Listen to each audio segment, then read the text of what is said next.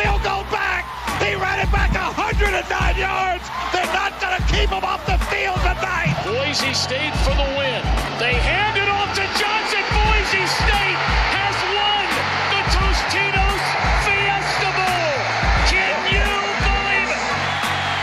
He's going for the corner. He's got it. Finch Young scores. And the kick is blocked. Appalachian State has stunned the college football world. One of the greatest upsets in sports history.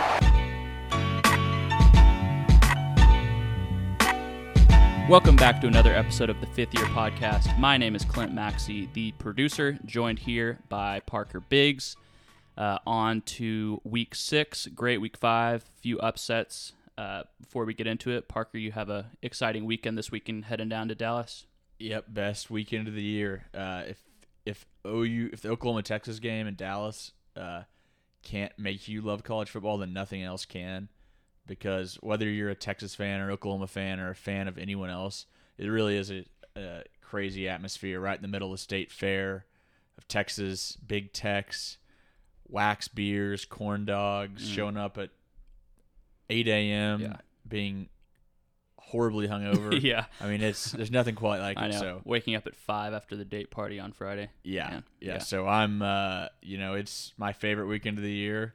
Uh, it's gonna should be fun. That'll be a good game. That's uh, really looking forward to the game. I think Yeah. it could be more. Com- I mean, I think it's the most evenly matched those teams have looked. I think it means the most out of recent years. I mean, also, this is a huge. I mean, Yeah. this is if this is like the Big get- Twelve. If Sark can get this one done in year one, hmm that- I think Lincoln's the only coach in the series to have a a win uh, in his debut, and that's Oh, wow. only because he and Herman were both in their debut. So like this would that. be really the first to if Sark could pull this off. I mean, I wouldn't be surprised either way if these teams play each other again later in the year in the conference title. But yeah, we'll get more into this game. But yeah, should be fun. Yeah, and then if anyone's wondering, recovery is going well. We are uh, five five days out. Had my first shower in five days. It literally was the best thing in the entire world. So Yeah, he normally showers every four days. yeah, it's usually every four, but man, that extra day really got to me. So, but it's going good. It's going good. All right, let's get on to looking back and uh, recapping week five. Start off with Alabama, Georgia. It really just seems like they're taking off from the rest of the pack. Yeah, that one from the get go didn't look so good for for Arkansas.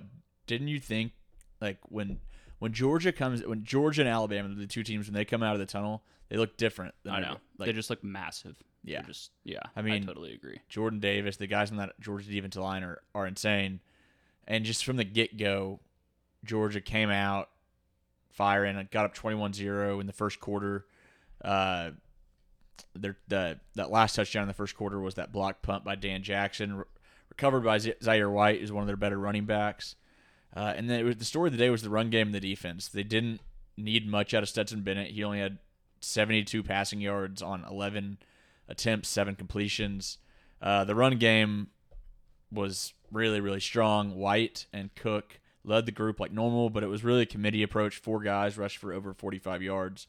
Uh, McIntosh and Kendall Milton, two really talented guys, also helped out there. I mean, Georgia just is always loaded at running back. They reload. Um, I mean, they've got as many guys in the league as anyone, so not surprising to see them get it done on the ground.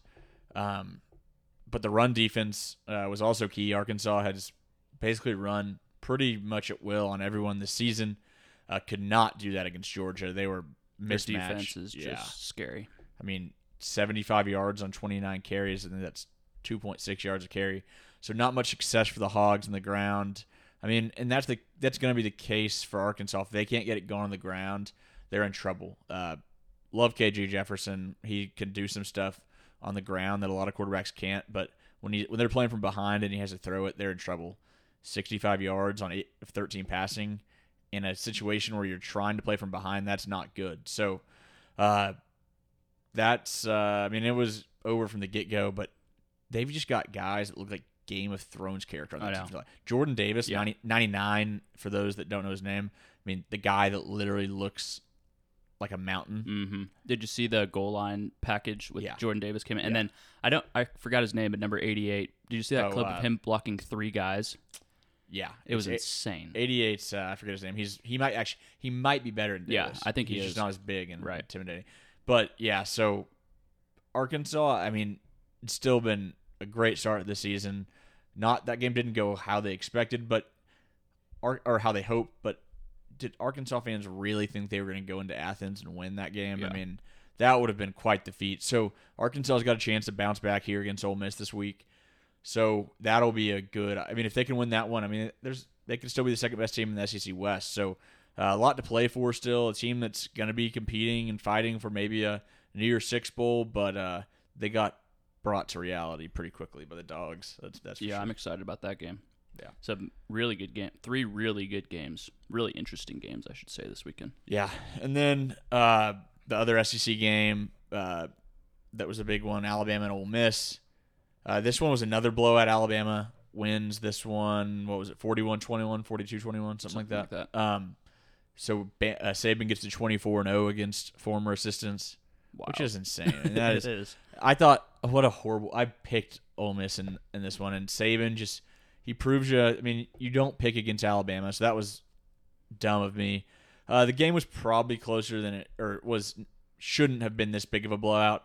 Ole Miss pl- was playing well uh, early in that game, uh, but just got real aggressive in their play calling. I think it was two for four on fourth down in the first halves, but those non conversions were huge. Uh, that opening drive, they drove all the way down Alabama, got inside the five, went for it on fourth down. I think inside like at the one or two yard line, couldn't convert. So that was an opportunity to get up seven. Uh, they had another opportunity later. Uh, it really could have been like a 14-0 lead for Ole Miss early, but they couldn't convert on the opportunities. And then when they were already down 14-0, Kiffin for some reason decided to go for it on fourth down inside, like well inside their own territory, like at the 30 yard line.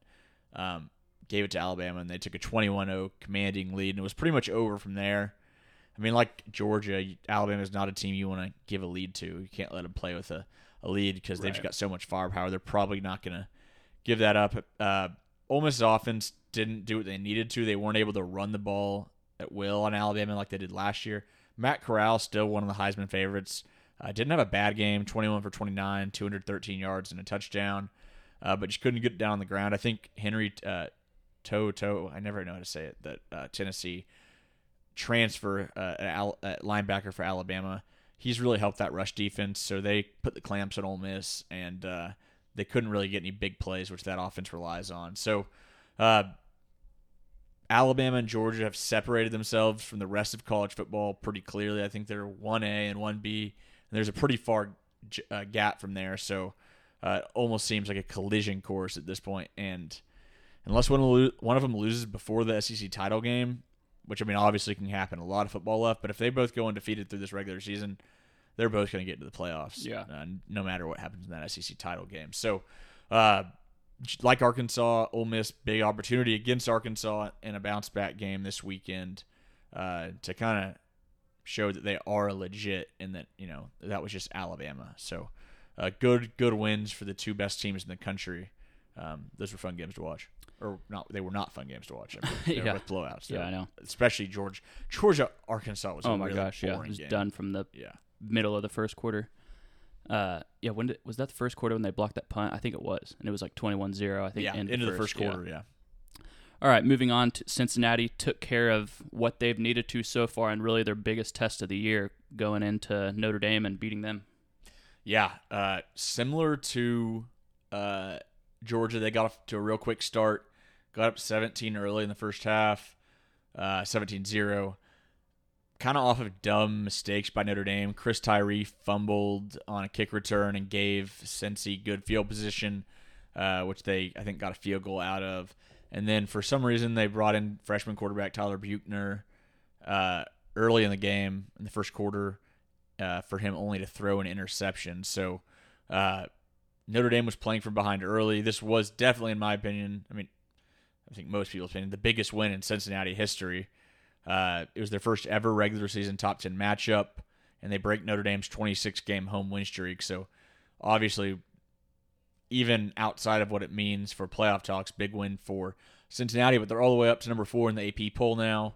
Uh, and with what's going on in college football, they're positioning themselves really well for an opportunity to uh, to make a run at the playoffs. I think things to look for uh, forward to for Cincinnati. One, obviously they have to win out. They've got to go undefeated and make the playoffs. I think that's pretty obvious. And two, and maybe just as important, they need Notre Dame to keep going. They can't have Yeah. a seven and five type season from Notre Dame. Notre Dame needs to, you know, go ten and two, nine and three, something like that to kind of so Cincinnati's resume stays strong. Yeah, because that Indiana win doesn't look as good too, so they have to at least have Notre Dame continue to win. Right. Exactly. And Cincinnati's just really, really good on. They're so well rounded. Their defense showed they're for real. I mean, they Jack Coan got benched because he couldn't do anything against uh, the uh, Cincy defense. Ahmad Gardner, their All American cornerback, showed what he's all about and why he's one of the best DBs in the country. He had an interception. Uh, Myjai Sanders and Darrian Beavers uh, both got after the quarterbacks. So that defense, I mean, I just love love watching that defense. So they continued to do what they do, and then Desmond Ridder has really put himself right in the Heisman contention, which is surprising to me. He doesn't have crazy numbers, crazy stats, but he wins ball games. He doesn't really turn the ball over. Uh, he had 297 yards, two passing touchdowns, and a running touchdown. Um, and suddenly he's the third Heisman favorite, about 12 to 1, only behind Bryce Young and Matt Corral. So, uh, Cincinnati, I mean, there's a lot of excitement around that program right now. Alec Pierce had a big game, the senior receiver, six catches, 144 yards. Um, so, I mean, they're they got to keep winning. They've got a couple opportunities for pretty big wins down the stretch. They need SMU to keep winning too Yep. to have them as highly ranked as possible when the ponies come to town. Um, but yeah, uh, huge win for Cincinnati. As far as Notre Dame goes, I mean, they scraped by several opponents throughout uh, early in the season, so um, I'm not was not surprised at all that Cincy got this done. But Notre Dame's got a chance to still have a, a good season. Offensive line continues to be really bad, so they got to figure that out going forward. Um, but yeah, huge, huge win for Cincinnati. I was I was happy happy to. I don't want to. I mean, I don't like. I just don't like Notre Dame, and Yeah. I think Cincinnati's fun to watch. So that was a Mhm. fun game. Yeah, it uh it after this weekend it got me thinking because Cincinnati, if they went out, obviously, but you could have this kind of leads into the next topic, but you have maybe an undefeated Cincinnati, you have clearly two best teams and a one-loss non-conference winner like Georgia or Alabama, whoever loses. And then this is leading to the next topic, but in the Big Ten, now you have Iowa, Penn State, and Michigan. It's there's going to be so many teams. If only the 12, t- 12 team playoff started this year, but there's just going to be a lot of teams. But I'll kind of lead that into uh, the Big Ten and Iowa, Penn State, and Michigan. Yeah, so uh, Big Ten has had a really strong start to the season. Uh, Iowa continues to roll uh, up to number three in the country. What seemed like a trap game against Maryland on a Friday night uh, against a good good Maryland offense. I mean, Iowa just dominates, winning 51-14 and picked off. T- I mean, now more than ever, I just have to call him to his little brother after that performance. yeah, uh, true. but Taulia or whatever, uh, I'll give it to you this yeah, week. he uh, he threw five picks. I think four were in the in the second quarter when Maryland got outscored by Iowa thirty-one to zero. That line didn't even make sense. Uh, Iowa by three. I was thinking Cincinnati plus three. It was didn't look right, so I Yeah. thought that was a good pick. yeah, but- I was on Iowa, so I was, and I had a losing weekend. So any win I could get was good. So I was happy about that. Iowa's got twelve. Their defense is, I mean, Mm-hmm. nuts. They've had twelve interceptions already on the season by eight different players. wow. three defensive touchdowns. Riley Moss has three interceptions. Um, and then their offense just takes advantage of these. They don't have to.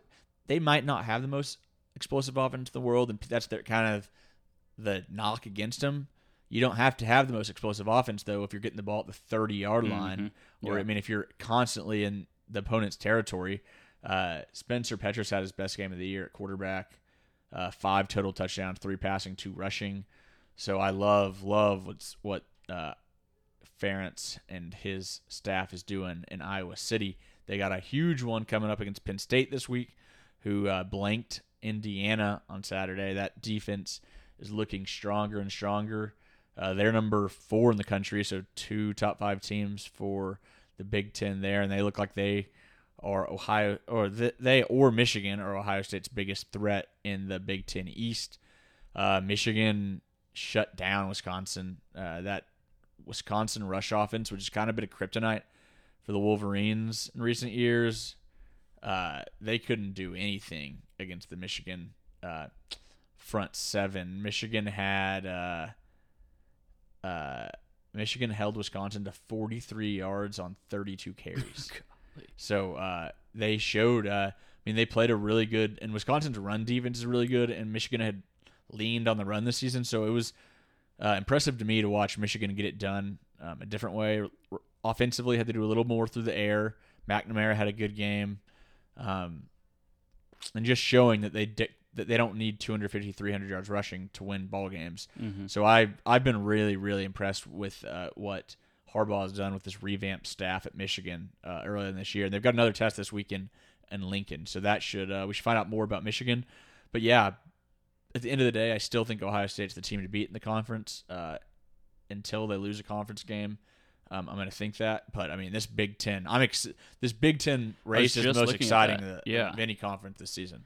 They have uh, they have five top eleven teams right now. Crazy. Yep. So great start for the Big Ten. All right, moving on to Kentucky pulling off the win. It is uh, I can't remember. Was it at Florida? Uh, no, it was at Kentucky. At no, it was actually Kentucky's first win over Florida at home since 1986. Oh yeah, I did see that. So huge win for Mark Stoops in the uh, Wildcat program. Uh, this was a gritty game. Not a whole lot of offense going on. Pretty stale until uh, Kentucky blocked a field goal, which Trevin Wallace returned 76 yards for a touchdown late in the third to take the 10-7 lead, and never really, or no, no, sorry, to take the 13 to 10 lead. There, no, no, no, sorry, it was seven to seven. They took a 13-7 lead. Um, so it was a big momentum switch there, and an opportunity for Florida to take Florida to take the lead.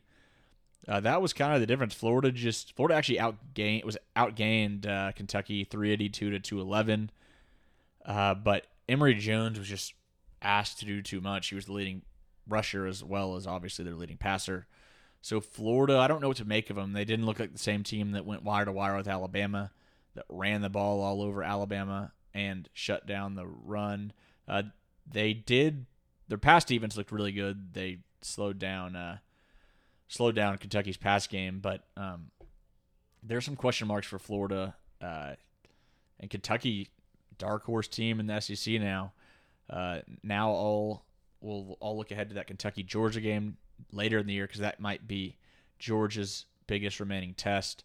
Uh, but Kentucky has struggled against all SEC East powerhouses in general, so they haven't had great success against Georgia. It'll be interesting to see if they can keep it rolling.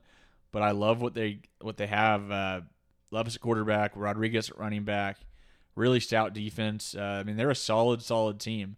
I would put them definitely in that same stratosphere as like an Ole Miss or Arkansas, um, kind of beefing up the middle of the SEC this season. Mm-hmm. And the uh, Pac-12 cannibalism has begun. Stanford beats Oregon, and Yeah, uh, Stanford. This was a fun game. Stanford Yeah, got out to an early 17-7 lead at half before Oregon scored 17 unanswered to go up 24-17. And then that sputtering Stanford offense, which couldn't do anything the entire second half, kind of out of the blue, just pulls up, goes 87 yards on in less than two minutes to force overtime. Tanner McKee threw a touchdown pass with an on untimed down. Uh, Oregon had three yeah, bad that was a mess. bad turnovers and- or bad uh, penalties on that drive. Um, so McKee gets the game tying touchdown, then they get the ball first in overtime, and he throws another touchdown. Um, so big, big win for Stanford's program, and um, they've really kind of righted the ship uh, with Tanner McKee being under center. They've uh, they've looked pretty good, but Oregon after that win over Ohio State has just boring. They're Mhm. they're it's, they're solid, but they're I think Anthony Brown is just really inconsistent. Like yeah. he, he played so well against Ohio State, and then just Yeah, I don't. really- I just think Ohio State's defense also is also Yeah, bad. that too. I, I think he. I think their offense is a little bit stale, but they do have that mulligan because they did beat Ohio State on the road. So Mm-hmm. uh, their playoff chances are definitely not over. If they could run the table in the Pac-12, they're obviously still a playoff contender, but uh, not a game they wanted to lose. Yeah, and then rapid fire here. Some of the other games from Week Five. I'll let you. Yeah, uh, Aggies continue to struggle. A&M loses 26-22 to Mississippi State. So that game against Alabama this weekend has lost all of its luster. Uh, Oklahoma State kind of on a roll here. They uh, get a win over ranked Baylor 24-14. That Poke defense really really good, um, and their run game is really good too. So uh, Pokes look like uh, a team that could compete for the Big 12. I don't know if you heard that, but that was the loudest thing I think I've ever heard. Yeah. no. Continue. Okay. Uh, uh, Heupel's got Tennessee kind of rolling here. They dominated Missouri 62-24. Uh, and Eli Drinkwitz, uh, little spiel at or just a stick he's got at Missouri is going to get real old. He already had to fire his defensive line coach after that loss. So, uh, Missouri trending downwards. Tennessee though, 62 points. The Vol fans had to love to see that. Uh, Clemson wins over Boston College 1913, but those offensive struggles continue. They are only averaging 14.3 points per game against FBS competition. So uh, that is biz- whatever's going down in Clemson is bizarre. Uh, keep it in the ACC. Pitt destroys Virginia Tech or uh, Georgia Tech 52-21. Uh, that's a team to watch out for in the ACC. Outside of one loss to Western Michigan, which actually is not a bad MAC team, uh, Pitt's looked really good. So with Clemson looking very very vulnerable and the ACC looking wide open, watch out for Pitt. Uh, Arizona State, Herm Edwards, big win over UCLA, 42-23. Uh, probably they're the, they're probably the favorite in the Pac-12 South now after that one. Boise loses another one to Nevada. Uh, they dropped two and three on the season. They lose that one 41-31. Uh, I know it's Andy Avalos' first season there, but gotta wonder about uh, if that Boise dynasty's kind of starting to dwindle a little bit. Uh, they haven't been as strong in recent years. Uh, the Noles get their first win of the season as FSU beats Syracuse 33 to 30. Uh, so they needed that one. They need a. uh, Norvell is probably not going to get fired this season, but he needs to pick up a couple more uh, on the home stretch of the season. Auburn uh, with a nice bounce back or, uh, with beating LSU 24-19 as Coach O. Seat continues to heat up. And then the game of the week, uh, Vanderbilt with a 30 to 28 uh, win over UConn. Yeah, so that was beautiful football right there. There's another. I think it's like 0 and 0 and 5 UConn versus 0 and 6. I, I forgot who they're playing this You're week. playing UMass. UMass. It's literally probably the two worst teams in the country. It's gonna be awesome. Yeah. I'll pick that game. All right. Uh, moving on to a little bit of this, a little bit of that. Alabama running back Jason McClellan. I guess I shouldn't say it with that attitude. About to say two a little, little more somber. injuries. Yeah. a little bit of this. On a little on a of that. lighter note, I remember I can't. That was like episode one. See, anyway. you can say whatever you want. You've had two torn ACLs, so oh yeah, I know. That's you have the right to. I have a current, actually not torn. It is fully Cor- repaired. So, but yeah, Alabama running back Jason McClellan out for the season after an injury versus Ole Miss, and Dontay Demus Demus I think it's Demus, but I might be wrong. out for season with a knee injury. Yeah, he's the. Maryland receiver. He was Okay. a leading receiver. uh, got injured on a kick return early in the game. So that is what we have for week. Oh yeah, Uh, did you see my text about? Um, um, I don't know why I'm. Should oh, Gary look at my- Patterson. Gary Patterson. Did you see? Oh, yeah, he- we well- said he's gonna com- he's gonna make up an excuse for What was it again? He had already got his. ex- What It was, his was, excuse uh, for Texas? Oh, he was just hating on the fact that they ran Bijan Robinson like that many times. He oh yeah, no. basically just like, oh yeah, he. Oh, I don't know how you can. Like running back can't make it four years. says uh yeah gary patterson criticizes the number of carries texas running back had like it's just always Such a something loser. Such a loser. all right so we are bringing on joe castiglione jr so let's get to that interview I'm really excited to welcome uh, a good friend of mine, uh, Joe Castiglione Jr. So Joe uh, played football at OU, uh, is the son of uh, OUAD uh, Big Joe C. Um, and so Joe has a really, really good pulse about what's going on in Norman leading up to this game. Uh, Joe, just first of all, what are I mean, it's OU Texas week, so got to be excited about that. You fired up? Yeah, I, I don't know if you aren't excited about this game or then you don't have a pulse. I mean, it's one of those things that the cat the week turns and it's almost like this excitement builds throughout Norman, as you guys know from your time when you went here. I mean, but last week was a big game, but I mean, this week just means more almost than dang near any other game of the year, except for maybe a couple championship games. But it's a good one. It's a good one. What are you What are you looking forward to most? Like from OU side of things, what are What do you think of the keys going to be uh, for the Sooners this week? I think the number one thing I'm looking forward to is like us actually playing up to our capability. I think it's pretty safe to say the entire year, OU fans' frustration has not been lack of talent.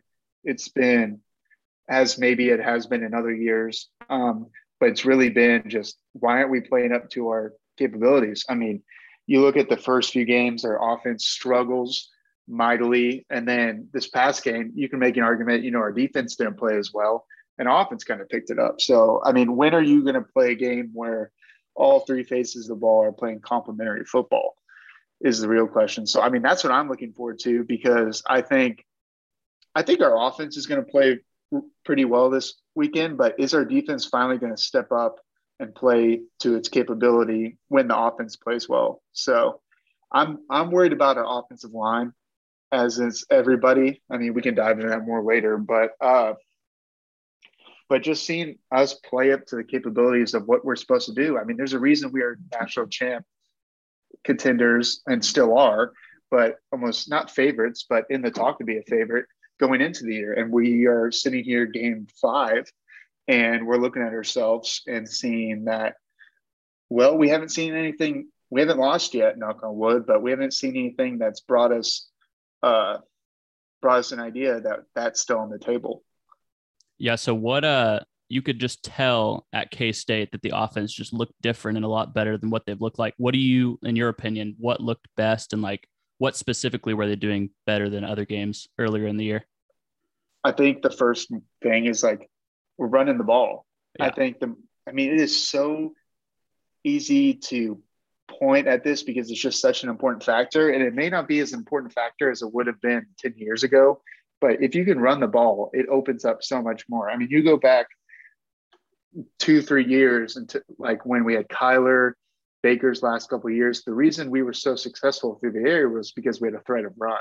Mm-hmm. And we were able to make those quick play action. It's not quite the pro style drawback play action, but we're, we are able to make those quick play actions and make throws that are open. But the first few games they were sitting back, sitting us back, sitting back in coverage and playing, you know, drop eight and um, daring us to run, and we couldn't run. And so that really limits your playbook, especially when your offensive line is struggling mightily. Yeah, yeah. I mean, uh, Kennedy Brooks looked really, really good against K State.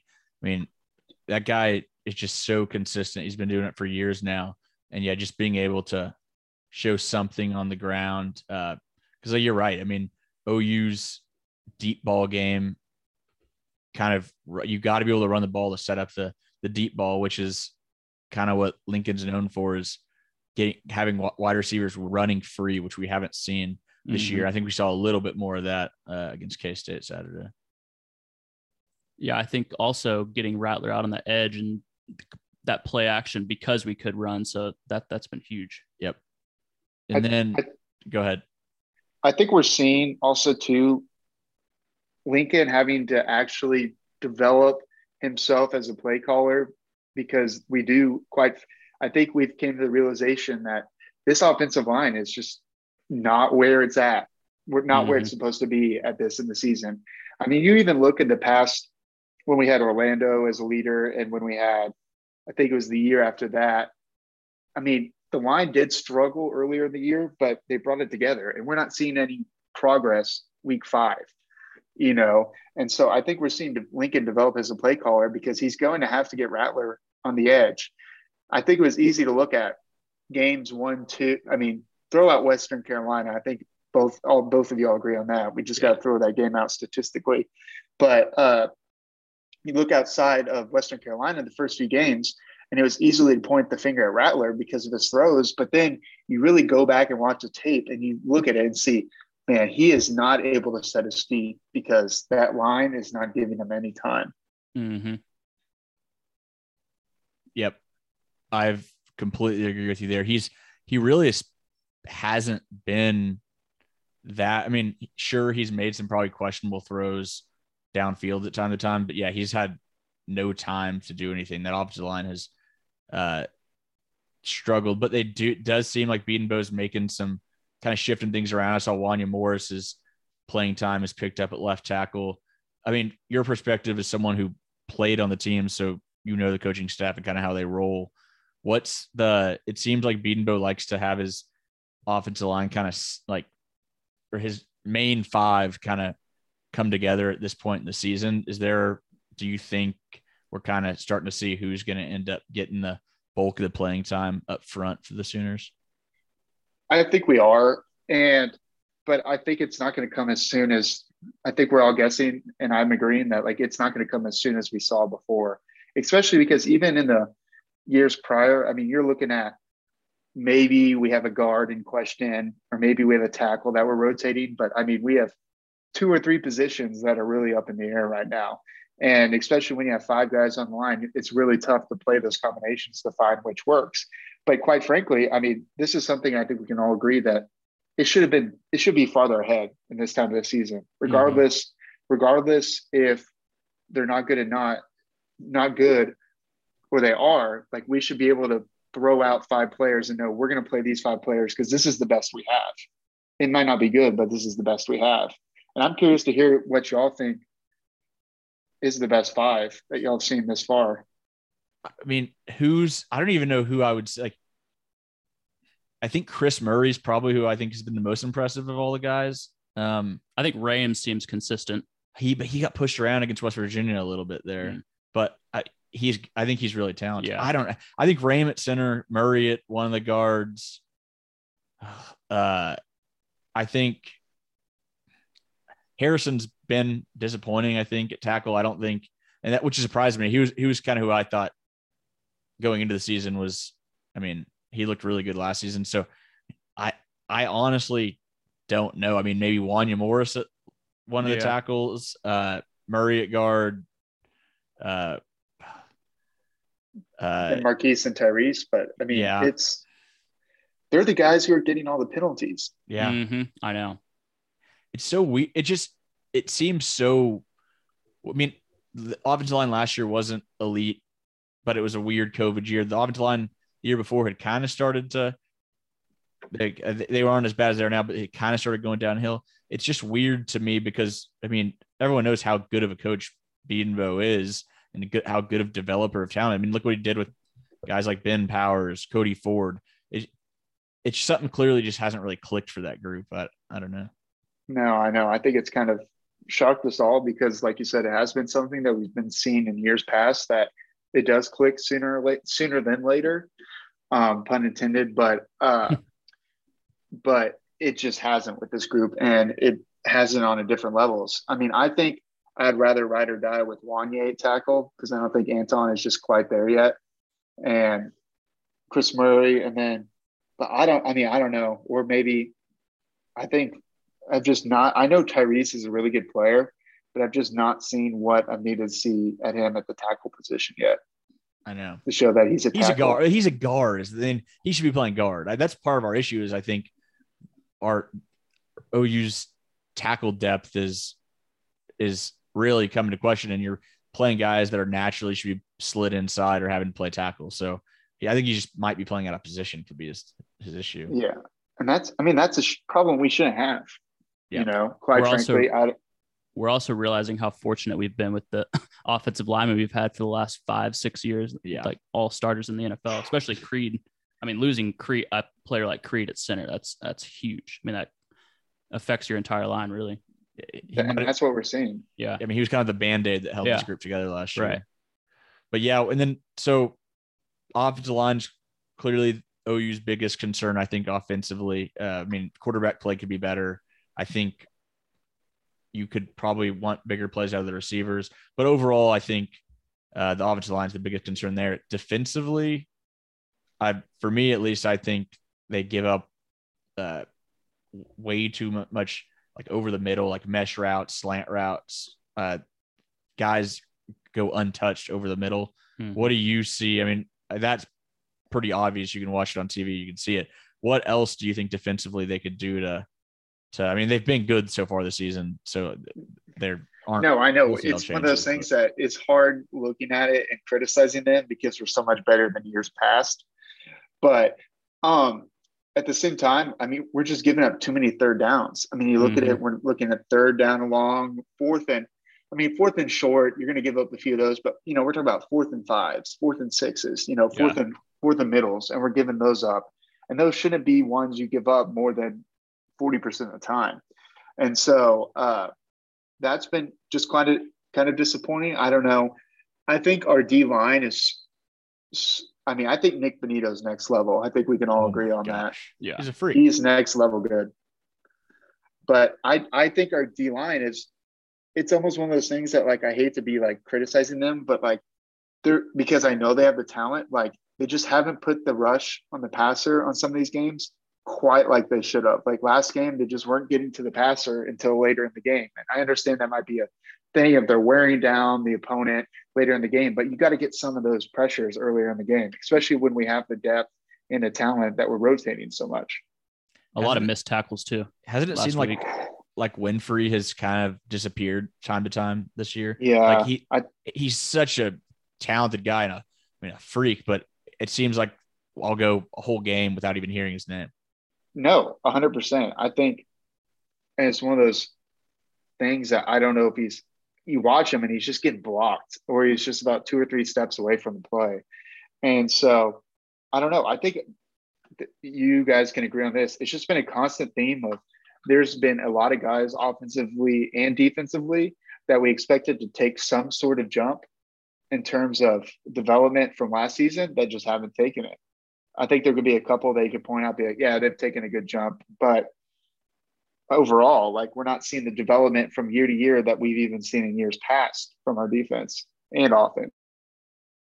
Yeah, it's it's it's been a just and what's interesting is it's not just doesn't necessarily seem to be an OU thing. It seems like across college football guys aren't taking that that next. It's been such next- a weird year. Yeah, general. it, it has been really really. Another thing is I mean- the the cornerbacks, um, cornerbacks. What do you? Who are your ideal corners? We've seen quite a few. Well, Woody Washington's out, I think, for a while. So that's oh, I think we can all agree that he's probably one of them on the Yeah. field that you'd like to have. Just his size and he might not be the best coverage, but in terms of tackling and playing, playing with him and just being in the right place, I think he's easily one of them. And then after that, I mean, I haven't seen anything to distinguish. I mean, you think Jaden Davis would have taken a leap forward this year in terms of development because he's been a very good cover guy, you know, and you know, there's a couple of just routes. I mean, there was one in the end zone against K State that he just lost a man. Oh, you I know. He was like five yards back from the goal line. Exactly. And it looked like they were playing like a cover two and like he was um didn't trust the safety over the top. And when you're in goal line, you gotta trust trust your guys. And um so I'd say if we couldn't count Woody, I mean it's tough. What are you guys thinking? I, I I, think McCutchin. McCutchin's I think young, but I McCutchin and see. Graham. I think they're I think they're both Yeah. yeah. Then I think Graham sometimes loses guys in coverage, but can make up for with just He's being a freak athlete. I think McCutchin gives you. I'm always playing the long term too. Yes, you want the most out of playing the guys on the field right now, but if you play McCutchin right now, I mean, he's a true freshman. You're going to get development. He's going Right. to learn. He's going to get better throughout the year. And so I would rock with him. And I do like the fact that we rotate, but I'm just saying on key third downs, like those are those are. I agree. Those are the two guys we should have on there on the field. Yeah, and I mean, I think this will probably be our biggest test for our DBs this season. We haven't really played that, or Tulane can throw the ball around, but we haven't played really too dynamic of a uh, passing offense. So I think it's going to be a, a test uh, for the DBs this weekend.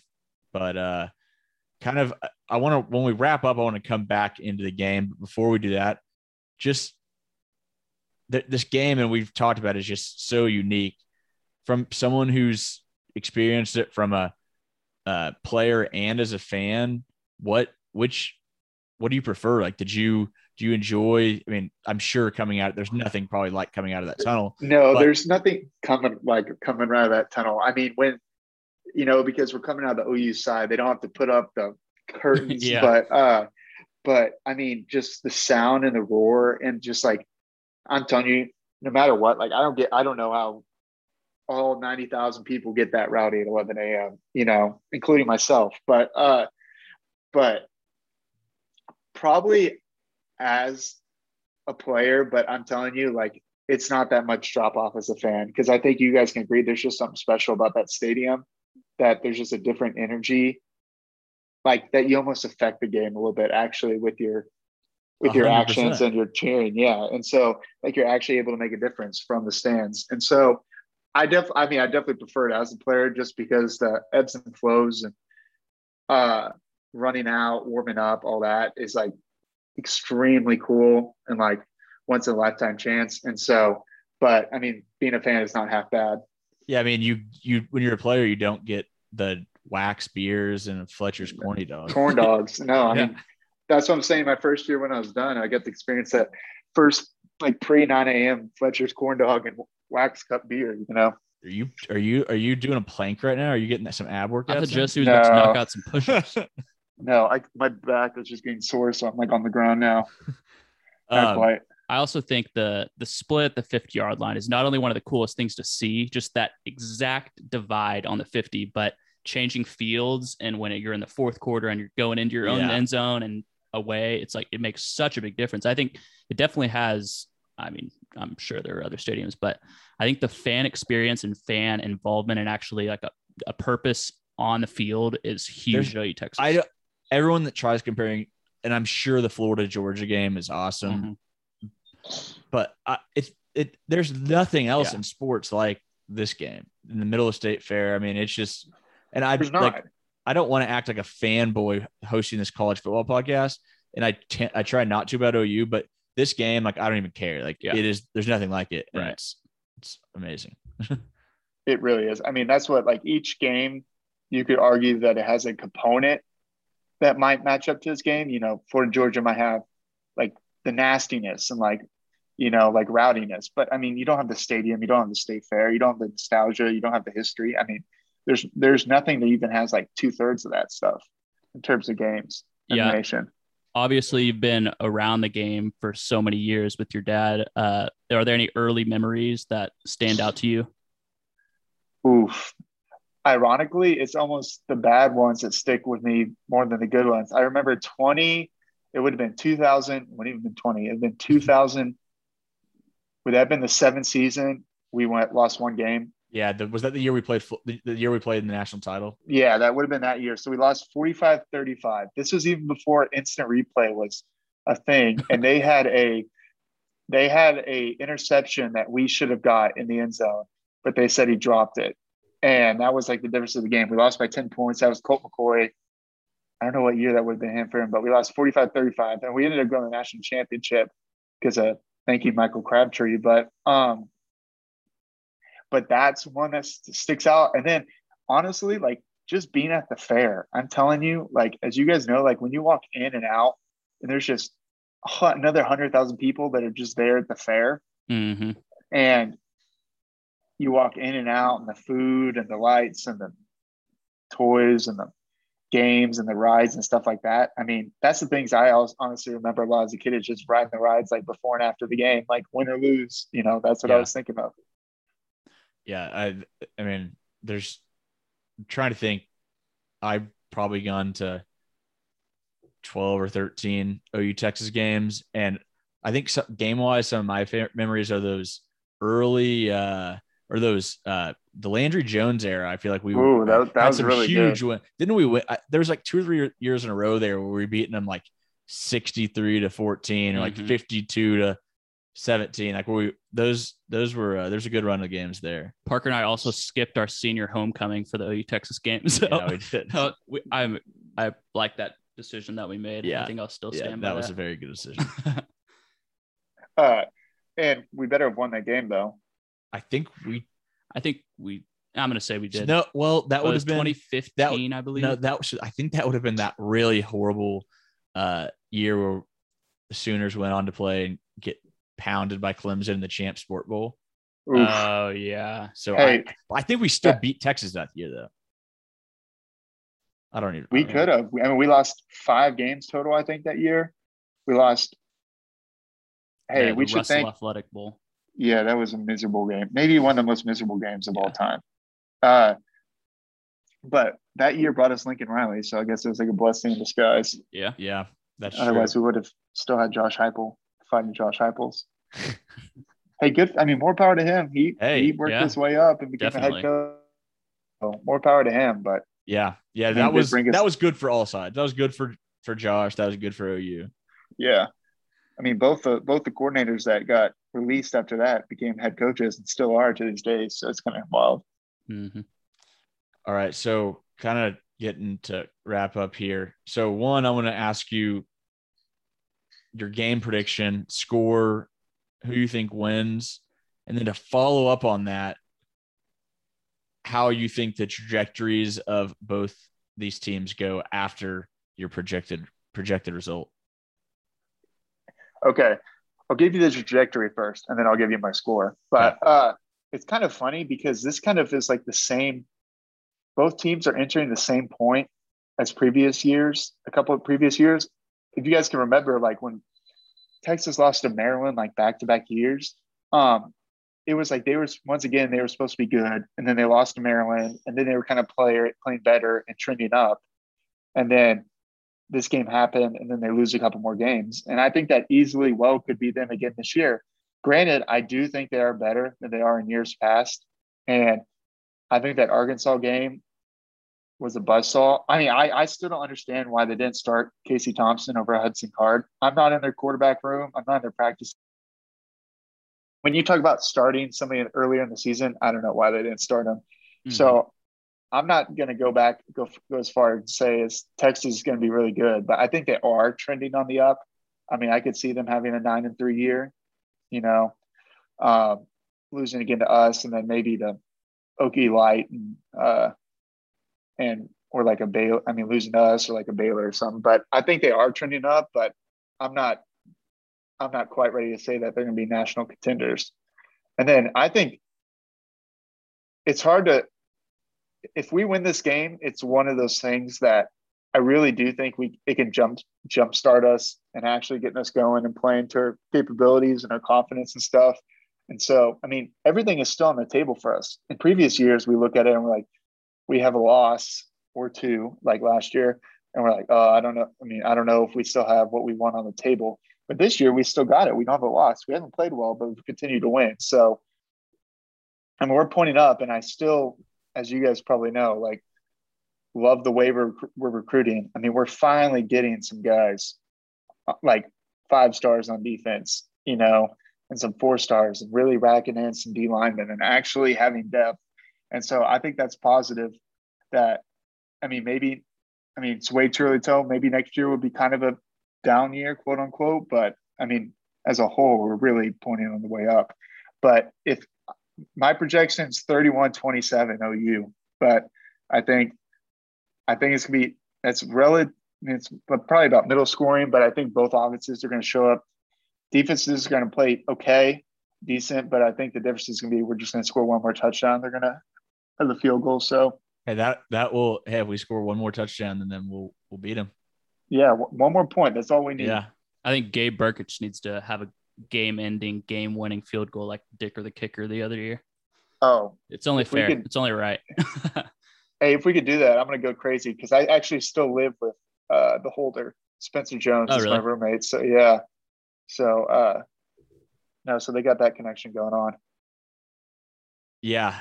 I uh I guess I'll go ahead and make my pick now too. I I agree. I think I think the Sooners are going to pull it off. I'm not I mean, I'm I think it's going to be a really really good game. I think OU wins 34-31. I think Bijan Robinson's definitely the best back the Sooners will see all year. But I thi- but I think I- think our our OU's front sevens look really really good against uh against the run. So I think Texas is going to have to throw the ball. And Casey Thompson's looked good, but looked a little inconsistent against TCU, a little out of whack with his receivers. So I think the Sooners are going to force them to throw it more than they want. And I think OU will win 34 31. But I wouldn't be surprised if it goes either way. I mean, this this game, you just never know. You never know. It really is one of those games. How about you, Clint? I'm going to go 27 24 with a Brkic game ending winning Ooh. field goal. I love it. Hey, There you go. Brkic has been the MVP so far this season Yeah. for OU. By far, He's not even close. He's Yeah. insane. That Yeah, he guy's really really is. he, he he is 15, 20 year NFL guy. I have no doubt about that. 100%. It Watch is- out, Justin Tucker. No lie. You're not lying. yeah, he's uh is he I'm does he have as much swag as it seems? I think so, but I I think he portrays more more than he has. You know, he he. But that's the thing. Like, if you walk like that on the field and you follow it up, like you got it, then and he's got it. So yeah. Yeah. by It's half the kicking battle is confidence, and he's got that. Yeah, he definitely has that. um, I know. well, I think that's that's all we have. Joe, we really, really appreciate you coming on. We'll we'll have to have to do it again because there's no one I like talking sooner football more with than you. So really appreciate it. And uh hopefully I'll see you down there this weekend. Hey, yeah, no. Uh, make sure to text me. But hey, Clint Parker, thanks so much for having me on. Yeah, I hope to be back on later in the year. That was our interview with Joe C. Jr. On to week six preview. Let's start off with three versus four. Penn State playing at Iowa this weekend. Huge game in the Big Ten. Yeah, this one should be a lot of fun. The folks in Iowa City, not happy game day, chose OU Texas. Uh, but it's the Fox game of the week, so it'll be the Fox big noon kickoff. Um, although I think the game's actually th- 2.30, 3.30 Eastern game. So, um, but yeah, this is going to be a good, really good game. Two of the best defenses in the country, both top 10 in yards per play. Iowa's fourth in the country, Penn State's ninth. Uh, as good as both these defenses are, and I think Iowa, in my opinion, is the second best defense in the country behind Georgia. Um, as good as both these defenses are, I think it's going to come down to the offenses, particularly Penn State. Uh, I'm not a huge Penn State believer. I think that they've been a bit overhyped by beating teams that aren't that good. Wisconsin and Auburn. I don't think either of those teams are that good, and not really dominating either of those, winning one possession games in both. Um, so I think Sean Clifford's going to have an opportunity to prove me wrong here. Um, he's been good this year. He has not made many mistakes. He cut down since last year. He has had three interceptions or an interception in his last three games, and he can't do that against this Iowa defense. If you give those ball hawks and their back end an opportunity to uh, make a play, they will, and they'll make you pay for it. They'll they've scored three defensive touchdowns this year, and if they're not scoring on the return, they're going to probably score on the ensuing drive. Um, so I think that's kind of the key. If Clifford can take, I mean, really, he needs a big game, in my opinion. I think, I think the spread on this was two and a half. I was two and a half point favorite at home. I personally think it, they should be six, seven point favorites. I think there's a, a gap between these teams. I think Iowa's offense is bet maybe not better, but well, I guess better. I just like their offense better. I think Tyler Goodson's one of the better running backs in the Big Ten. Um, and Penn State, their maybe one weakness defensively is stopping the run. Auburn was able to run on them, uh, not at will, but run on them well. So I think I don't think Clifford's good enough. I think he'll make a couple mistakes against a defense that loves creating mistakes, and I think Iowa's g- will be able to convert on those opportunities. And I just don't see Penn State scoring a lot here. Under could be something to look at, but I love um, Iowa here, and I like Iowa to cover. Yeah, the over under is at 40 and a half too in a big defensive battle, so Yeah. we'll see. Yeah. Another another thing I was just looking at is Iowa's biggest wins, Iowa State, who obviously they lost to Baylor, and then Indiana, who's not that great in Penn State, Wisconsin, which we thought that was a great win at first of the year, and they're not they're not that good either. Yeah, so, so, it, we'll find out a lot about. yeah, definitely. All right, moving on to Michigan at Nebraska. This will be a this is an underrated game of the weekend too. I think Nebraska can give them some trouble. Yeah, a lot of people I think are ready to ready to kind of throw in the, the towel on the Huskers, um, but they're don't look at that three and three record and think they're a bunch of slouches. They uh they're getting on track. They rolled Northwestern last week, 56-7. they were favored, but to see them win in that fashion was was impressive. Um, so this game against Michigan is the first of three potential top ten teams coming to Lincoln this year. They've got Ohio State and Iowa coming later in the season. So this is their first, not their first, their first home opportunity over a top ten team. Nebraska's had chances already against good opponents, um, OU and Michigan State, but turnovers and special teams and just dumb errors kept them from uh, winning those games. Should have definitely beat Illinois. Um, so I look at that three and three record, and they should be at least four and two, arguably five and one. Um, what's surprising to me is because their defense uh, was good last year and is not surprisingly solid again this year. What's surprising to me is Adrian Martinez and that offense is starting to, to get going. Um, I was shocked when I saw this. They have more more 30 plus yard plays than anyone in the Power 5 conferences. I think there's two teams that have Who's the that, same you said amount. Nebraska. Yeah. Wow.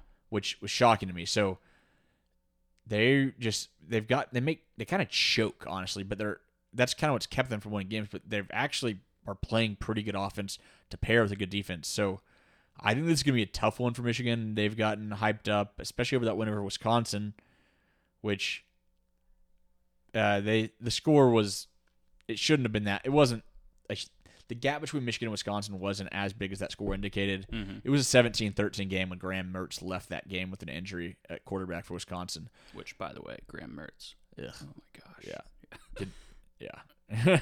but uh, yeah, so Michigan has looked good. They their run game is awesome. Cade McNamara played a solid game last week. He still needs to show me some more, but uh, I was really impressed by the run defense, like I mentioned earlier. I just I don't think that I think these are actually two pretty even teams. I think Michigan is good, not great, and is beating solid teams, not great teams. Mhm. I think Nebraska's the best team Michigan's played yet this year. I think they're better than Wisconsin. So I uh I don't think see I don't think I think Nebraska's gonna win one of these games against a uh, a top ten team, and I don't think they're gonna beat Ohio State or Iowa. So I had to pick them here. I think Huskers win. Uh, I like I plus like three if you don't want to pick them outright, but I think I think Nebraska's gonna pull this one off. Yeah. All right, moving on. Good SEC matchup. Mentioned it earlier. Ole Miss currently favored by six against Arkansas. They're playing at Ole Miss. Yep, this is huge for both these teams. Uh, Mhm. this this could kind of the winner of this game kind of puts them right back on track. Loser of the game could potentially spiral out of control with consecutive losses. Revenge game though for Matt Corral. He threw six interceptions against Arkansas last year. I think they only lost by like ten. So uh, I think that says something that uh, that Ole Miss still competed, even though Corral played one of the worst games he could literally possibly play. Um, but he's kind of points to that game as a, a a springboard into what he's done recently. I think it. Um, he was talked about how it bond, like he and Kiffin's bond grew after he didn't bench him in that game. So, um, real opportunity for him here, uh, and for these teams to kind of see who's potentially the second best team in the West. Yeah. I think Auburn's still in the running for that, but I like both these teams more than Auburn. Uh, I think Ole Miss is going to win this one. I think their defense is, st- even though Alabama was ran it all over them, I do think their defense is still greatly improved this season. Uh, not probably not as good as the Arkansas defense, uh, but I just don't like Arkansas playing a team with this type of firepower. They can't win in a shootout, and Ole Mhm. Miss is going to score points. Yeah. So um, Arkansas is gonna have to run the ball well. If they can, if they can find what Alabama found against that Ole Miss rush defense and can uh, kind of control the clock, keep the ball out of Corral's hand, they're gonna have a shot. But I don't think they will. I think I think Ole Miss wins this one. Uh, I don't. I'm not gonna take one or one side or the other of minus six. I think that's a good number, but uh, I like Ole Miss here. All right, staying in the SEC, Georgia favored by 14 and a half against Auburn, playing at Auburn. I think this is uh actually not the best matchup for Georgia. Auburn's rush defense is really really good. Uh, they're sixth in the country in uh, yards allowed per rush. So I think that they'll that'll kind of keep him around for a while, especially if JT Daniels is still out and Stetson Bennett's at quarterback. Mhm. Georgia's gonna have to really rely on the run more. Yeah, they didn't really have to use they're not- Stetson Stetson Bennett last week. Right. Yeah, they didn't have to at all. Yeah. I don't think they're gonna. So I don't think they're gonna. Um, uh, they're not gonna be able to run the ball at will like they did on Arkansas. So I think that'll keep Auburn hanging around long or for a little while. But at the end of the day, Bo Nix is not gonna. He's gonna make a ton of mistakes against Yeah. the Georgia defense. Like that guy is a walking fumble or I just feel bad for anyone who has to go there go against that defense. They're just unreal. Yeah, so I like Georgia here. I I, I really like Georgia here. I think just if anyone, Bo Nix can look very average against Mhm. bad teams. So I'm just scared for what that defense is going to do to him. I like Georgia here pretty comfortably. Yeah. And then uh, finishing up quicker on these games, uh, go ahead and Yep, uh, Stanford's going to Arizona State. Chance for them to pull off back-to-back ranked wins. I don't think that's going to happen. But one play I'm already locked in on is Stanford plus 10.5 or maybe 11. If you can get this one, if you can get Stanford more than 10 points, I'd take it. I think they're good team uh, and will would has have a good chance of covering that. Uh, Michigan State sneaky trip to New Jersey to play Rutgers. Uh, one, I would like to give a little plug for Jayden Reed for Michigan State. He's become must-watch television.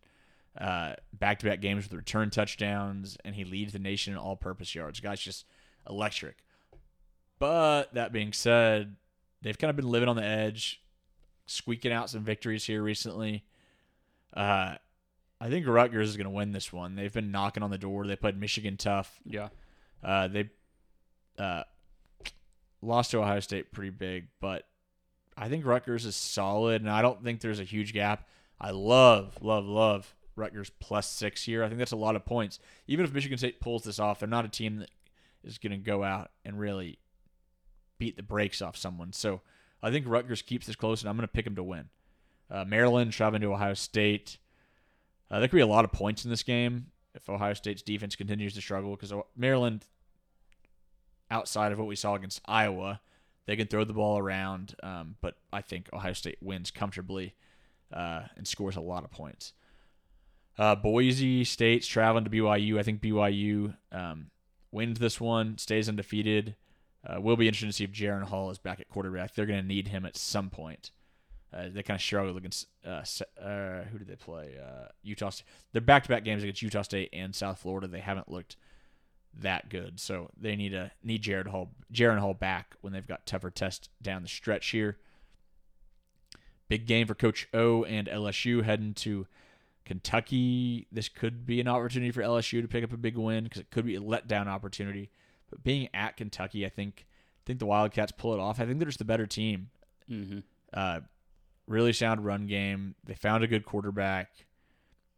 And LSU just offense sputtering, rush defense very questionable.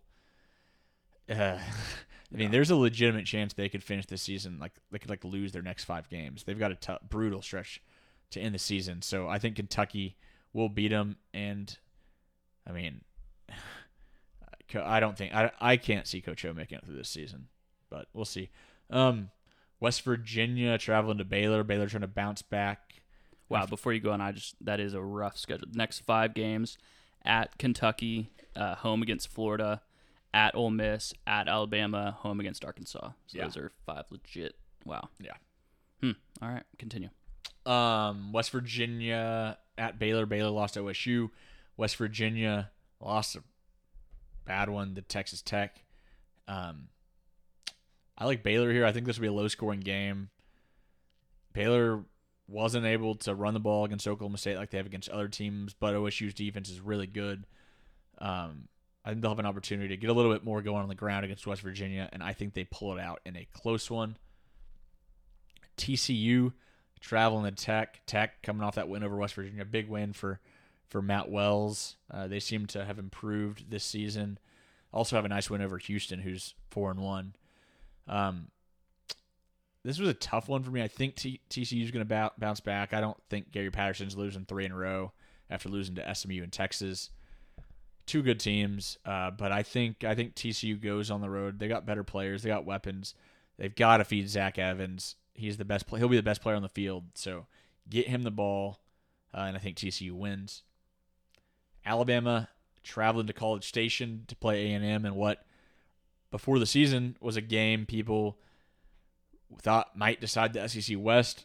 Well, that's not obviously the case. A and M might be the fourth or fifth best team, and they're maybe. I mean, they might be the they might be the worst team in the SEC West. Yeah, I mean they haven't showed anything. Yeah, I mean that loss to Mississippi State was bad, uh, but I do think A and M might keep this one a little bit closer than expected. I think Jimbo just knows Saban and that system decently well. I think Alabama wins easily, but A and M might have a shot at covering there. Calzada and that offense though, just Yeah. ugh, gross. He was shedding some tears walking off. I felt game. bad for the guy. Yeah, I really did because there were such high expectations for that program, Uh-huh. and that's a nutty fan base. So I can't imagine what he deals with. yeah. Um, um, we got Florida State traveling to UNC. I think Florida State drops this one. Sam Howell and the UNC offense is going to be way too much for those Florida State defensive backs. Uh, opportunity for Notre Dame to bounce back against Virginia Tech on the road.